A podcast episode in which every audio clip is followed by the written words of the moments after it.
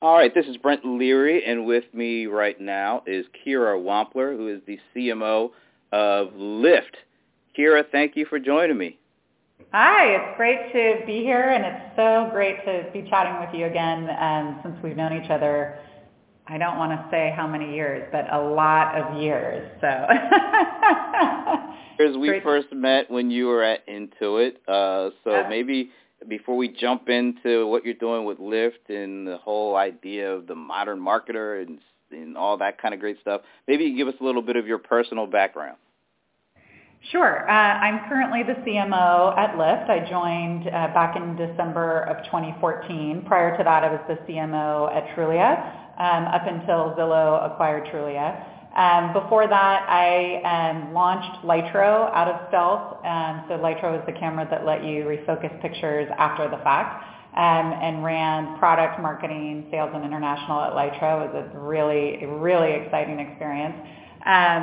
Before that, uh, a little bit of time uh, helping companies with social media community and online engagement, and that was a direct result of many years at Intuit, over six and a half years, I started as a um, uh, an intern, an MBA intern in uh, QuickBooks for Accountants, the Accountant Edition, um, and then I was a brand manager. But for most of my years at Intuit, I was Intuit's first word-of-mouth marketing manager, which is what we would probably refer to as online engagement or social media today. So that was back in the old days when uh, YouTube was only six weeks old. Uh, Facebook was still for students only, and Twitter did not exist yet. So um, I've been around. I've been around doing this work for a long time. Um, and before that, uh, before business school, I, I did a couple of different things, uh, mostly related to uh, to marketing and, and business development, um, with, especially with smaller companies. So helping you know smaller companies get uh, get off the ground. Um, I'm a Georgetown undergrad, uh, so very excited um, that the Pope is here this week, and, and I'm a Duke uh, Business School grad, and so as a result, I'm a very hardcore college basketball fan. Yes, uh, I do remember that about you, particularly the Duke part. Um, well, that was a, a an impressive list of stops and jobs and things that you've done. And since you've been involved with marketing for uh, you know well, like you said, well before the age of Twitter. It seems like that's right. a long time ago, but it really, you know, really isn't. But it, it's a sizable amount of time. Maybe I could ask you what you think the biggest change in marketing has been since you got into marketing up until now, where you're the CMO of Lyft. Great question.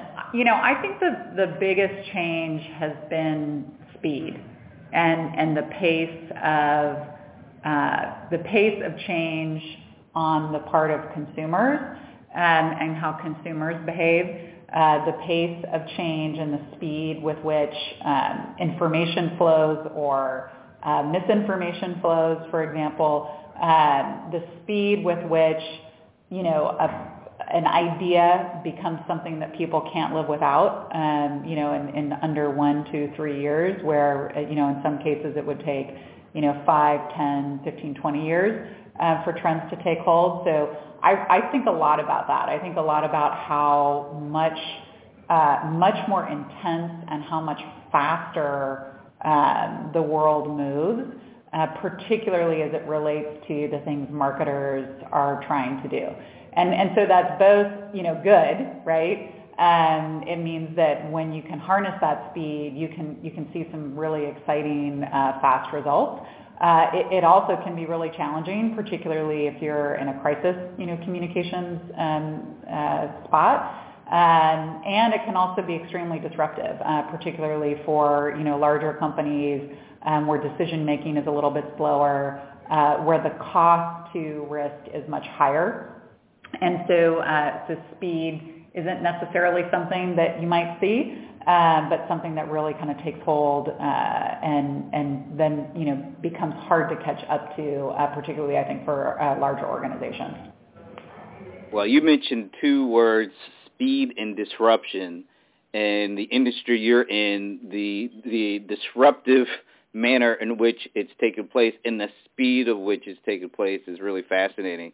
Uh, we all know that you're in competition with uh, Uber, Um, so, from your perspective, what what role is marketing playing in your uh, opportunity to play in that industry, but also your opportunity to get more of the market share in a in a fast moving, fast disruptive in, industry like what you're in? Sure. I, you know, I mean, if you step back, right, and, and I'll use a, a different industry as, an example, uh, and you look at airlines, right? And I, I talk to, I have this conversation with a lot of people. You know, at the basic level, you can get from SFO to JFK um, on several different airlines for roughly the same price at roughly the same time with the same safety levels, right? Um, and yet many people choose one airline over another. For example, many people, you know, on that route choose Virgin, at least people that I know, a lot of people I know, because they, they choose the experience and they choose, you know, they're opting into that brand, right? They're opting into the brand and the service and the experience they're getting, uh, even though technically speaking, they could get the same distance at the same amount of time for roughly the same amount of money on another airline, right? And so the, I, I make that point because I think experience, you know, which is a word I'd use as opposed to marketing, is is what what it comes down to when you're competing in in a transportation business, right? So so at its core, we're still getting people from A to B, and we need to get them there reliably, affordably, and safely. Um, but people are choosing into one of the two brands as a result of the, the brand that they want to affiliate or associate with, right? Um, and you know, I was having this conversation the other day with somebody about um, you know computer products, right? I mean, in, the old days, you know, when it was when it was unusual to see people using a Mac, right, an Apple product, um, you know, you typed on it, you did Word documents, you know, you you typed on it, you did some math on it, you made some pictures on it. Um, you know, it was a machine and yet when you bought an Apple product, it really said something about you um, and said something about your personal brand. Um, so I, I think experience in marketing plays a huge role for us um, in uh, you know in this ecosystem and, and in this industry. Uh, and at the same time, we also have to be extremely focused on delivering a you know a fabulous, convenient, reliable core service. So you've been at some high flying companies like Lytro. Um, and that wasn't all that long ago. Uh, mm-hmm. And now you're at uh, Lyft. What are the the kind of the the best ways today in building and creating the kind of experiences that will keep customers, well, first of all, get their attention and then keep them? Yep. So you know, I I I, uh, I reflect on this a lot, and I believe that Jeff Bezos made this comment, and if he did not, then somebody else smart like him, but said, you know, there are there are uh, you want to be looking for what are the things that are never going to change, and then what are the things that you will that you can expect to change when you're building a strategy. Um, and when I when I think about the marketing strategy for whether it's Lytro or Lyft or Trulia, you know what we what I learned at Intuit is that the, the thing that never changes is starting with the customer. And starting with what, what does that customer, what is the customer doing? What is the customer trying to achieve in his or her life? What are the pains that, that he or she are experiencing? Um, and, and then what are the ways that we can either solve a pain or, or create light, right? Um, and, and interestingly, you know, especially when I, when I reflect on Lytro and then, you know, here at Lyft, you know, the, in both of those these instances, you can't really. I mean, for example, with Lyft, you know, the, the John and Logan couldn't really go out and ask somebody, "Hey, do you want to get in a car with a stranger?" and have that person drive you around. You know, if you frame it that way, people are of course going to say no, right? I mean, same with Lytro. Like, would you like a rectangular looking camera that, um, you know, doesn't, uh, uh, that that uh, that gives you the opportunity to refocus it after the fact, which people might be like, I don't really know what all of those things mean, right? So so you, but but that doesn't mean that you can't understand customers, right? Um, and in, in in the case of Lytro, for example, I mean, before we launched, and it was very secret, very stealthy. I mean, I hadn't even seen the camera until I signed the papers to join the company because it was that you know hush hush. So obviously we can't go show it to people and talk to people and get reactions. But what we could do, what we did a lot of was you know, we went out and spent time in the world with the kinds of people that we thought would buy the camera. So we spent a lot of time at coffee shops. We spent a lot of time, you know, in South Park in San Francisco and we went up to Capitol Hill in Seattle. Like we, we spent time doing doing the, the real hard work of, of customer ethnography. And, and that doesn't, what that did was helped us guide the decision making um, as we worked on the messaging, as we built out the brand um, guidelines, as we built out the brand, as we planned the launch strategy, and as we made product decisions. I mean, again, I'll, I'll you know give you a great example from that time. You know, this was about four years ago, and it, it was still not necessarily the case that most people you knew were using a Mac uh, machine, right? A lot, everyone was using a smart, you know, a, an iPhone, but not necessarily a, a Mac, you know, laptop. Um, and yet when we, every time we went to some of these coffee shops where, you know, the, the segment that we thought would be most likely to buy Lytro, every time we went, we would look around and every single person was on a, a Mac Air. And, you know, and we actually had to make a decision, do we launch with Windows or you know, with, with the Mac platform because we weren't able to get both done at the same time. And it was a huge battle internally. And what we were very clear, we are like, you guys, if we launch, if we if we don't launch with you know on the Mac platform, we're not going to win the people who we know are most likely to use you know the creative uh, class that's most likely to use the camera out of the gate. And it was actually like a pretty. I mean, now it sounds funny to say that. uh, because everywhere you go, people are using a Mac laptop. But uh, but back then, you know, that was a pretty controversial decision uh, that we made with um, you know on the basis of, of customer research. And, and we didn't make it going out and doing a quant survey because it wouldn't have made sense to do it that way. Um, but we did inform the inform the decision with with understanding customers. So to me, that's the thing that never changes, right? And, and sorry, it was a long-winded. I can kind of be on a soapbox about understanding customers, sort of you know forever.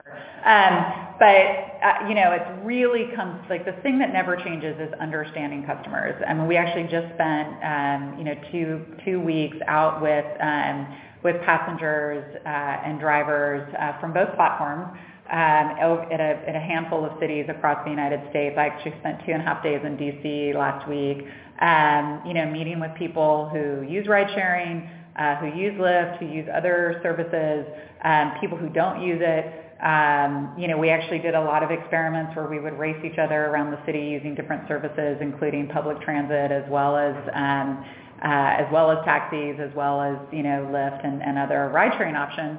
Um, and all of that was just to help us inform and understand how are we doing, how can we get better, um, how can we communicate our story better, and how can we deliver a better experience. So I, think no matter what, from a, speed and disruption perspective, if you're not always bringing it back to the who, um, you don't have a chance. Well, what were some of the most important things that you learned uh, over what you just uh, relayed in terms of going out, meeting with customers or folks and understanding what they know about ride sharing and their experiences, what were some of the main takeaways? Yeah, you know, so I, I think a few of the main takeaways, you know, one is um, that, uh, you know, we, we as customers can tend to get a little bit um, used to the services that we've always used um, even if we don't necessarily like them. um,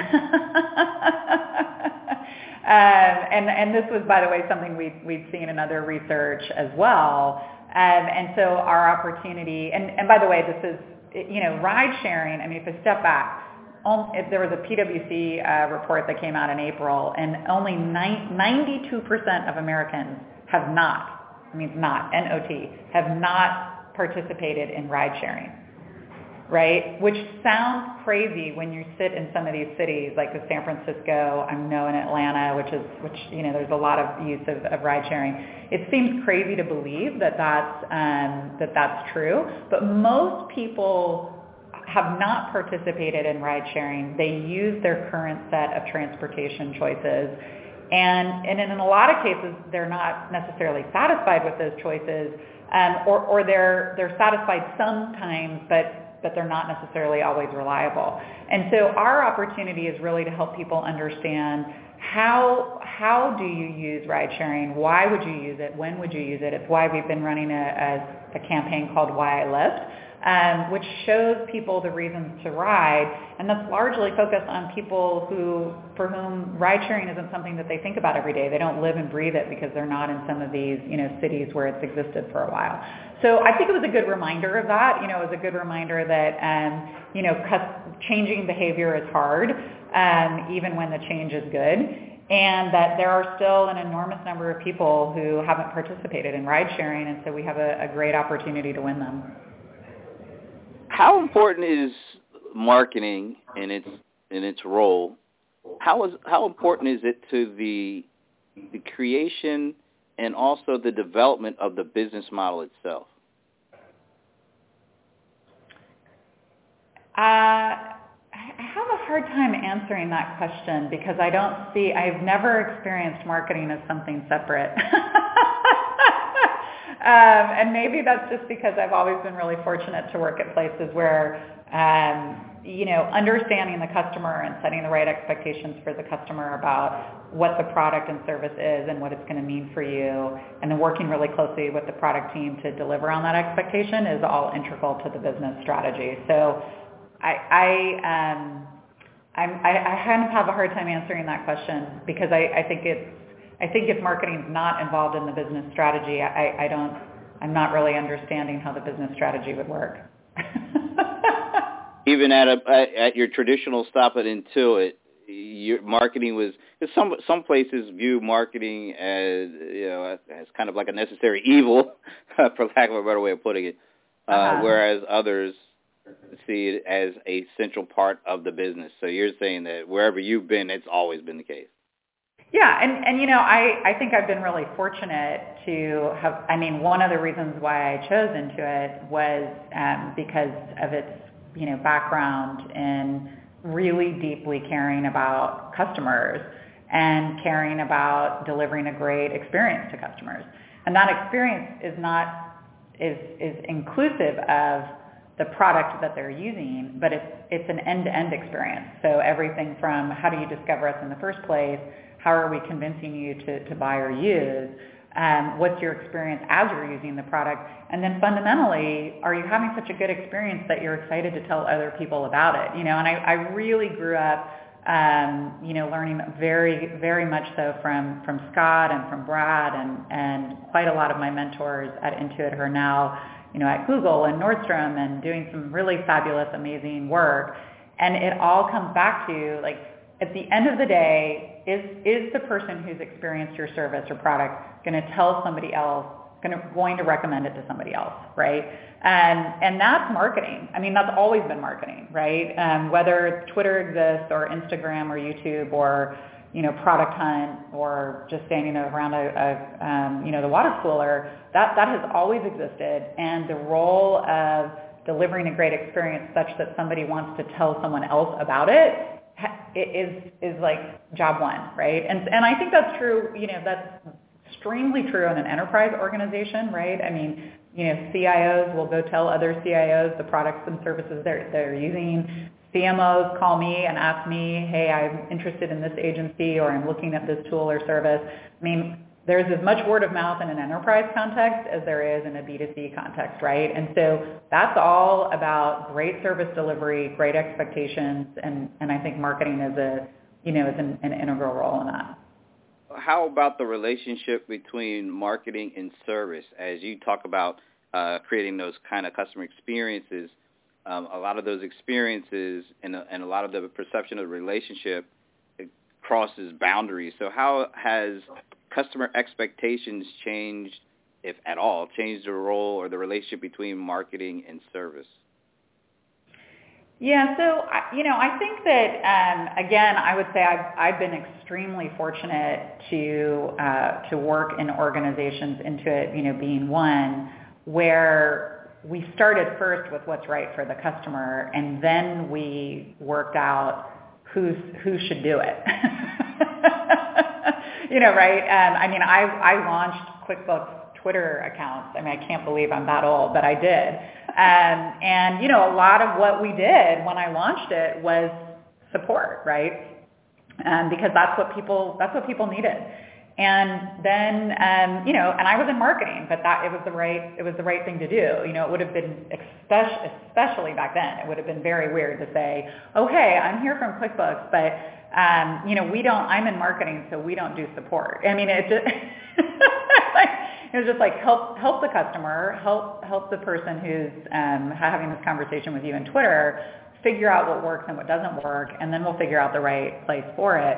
Um, and I was very fortunate to work with Mary Winfield, who headed up uh, customer care for the small business division at Intuit. She's here now at, at Lyft. Uh, she joined us a few months ago, and so I think again, you know, the philosophy uh, I think in the in, in top companies is that you start with the customer, you do what's right for the customer, um, and then you work out who who should do it. Um, and, and, you know, I've always said this, and I've, I've, somebody else told me this, and I still borrow it, that if the customer, if your customer can figure out your org structure by how you operate, then you're doing something wrong, right? Um, you know, it shouldn't matter to the customer who you are that they just need need help or they need their answer or you know they want to give feedback and they want to be able to give it you know in the right way so I think that's the key. Now, obviously, we have to, you know, play the right roles on the field um, so that we can move as quickly down the field as possible. So we need, you know, org clarity internally. Um, but, you know, Mary and I, actually Mary was with me in DC. Um, you know, we work very closely together. Our VP of product, Holly Rappaport, and I work extremely closely together. We have quite a few product folks with us on, on the research as well. And so I think that you know, again, we have a lot of clarity on what are the roles that we play within our within the teams and on the field, but we all start with the same thing, which is, you know, how do we how do we deliver a great experience for customers? And how do you incorporate that feedback uh, that you get? How quickly do you have to incorporate that feedback into you know the the experiences that they they're expecting, and also uh, how how much time or how much leeway do customers have when it, it comes to their expectations and what they expect you to meet before you feel the pressure of of them walking away today? Um, you know, I, I mean, I think like the the short answer is that it depends in terms of the speed with which uh, you know feedback is incorporated. I mean, some feedback is not only able to be incorporated immediately, but in some cases should be. Um, other feedback, you know, takes longer, and and in some cases, look, like I mean, and I, this is another truism from many, many, many years in in uh, in marketing. I mean at the end of the day, you know, people would love something that's free and fast and delicious, right? So, and you know, we're a business, and so obviously we need to get paid, and we have, um, you know, we have a, it's a complicated, uh, you know, product experience, right? We're matching drivers and passengers in real time in busy cities, um, and getting them from A to B, right? And so that's a, that's that's that it's extremely complicated to do both technically as well as operationally. And, and so in some cases, not all the feedback is even, you know, possible to be incorporated. But that said, just because the specific feedback might not be possible, there are lots of ways, and again, I would say this is where sort of marketing can play a big role, where you can either use tools to set expectations better, um, we can communicate more clearly up front on, um, you know, what we're, what, what, what may you know, be the case or may not be the case, right? So that we can just do a better job of setting expectations up front, um, in addition to, you know, either making changes or, or improvements, you know, in, in the end-to-end uh, experience. Um, I think in terms of how quickly, you know, customers are expecting responses, um, you know, obviously a lot of that depends on the channel in which the, the feedback comes. Um, you know, as you know, right, I mean, this is a huge area where, you know, in the old days, like you would get a letter if you were lucky, right? you know, back from the company after you typed them a letter and signed it. Um, but you know, today with with Twitter and with email and um, and chat windows, et cetera, you know, obviously the the desire for for feedback is is real time. You know, we're the only ride sharing company that has a critical response line. And so if something in an extreme emergency, if something happens, you know, we we have a phone number people can call. Um, so we really do look at all the ways in which people need help, and then we try to serve uh, serve those needs, um, you know, the urgent needs in the, the best way possible with the critical response line. Um, and then Mary is, is, you know, obviously doing a ton of work uh, on her end as we're building out the customer care team. So, um, Brent, I um, have really enjoyed talking to you. I'm right at my uh, scheduled time.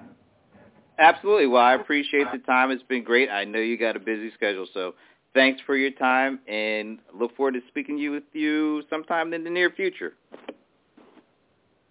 Thanks. Okay, take care. Bye. Thanks, Brent.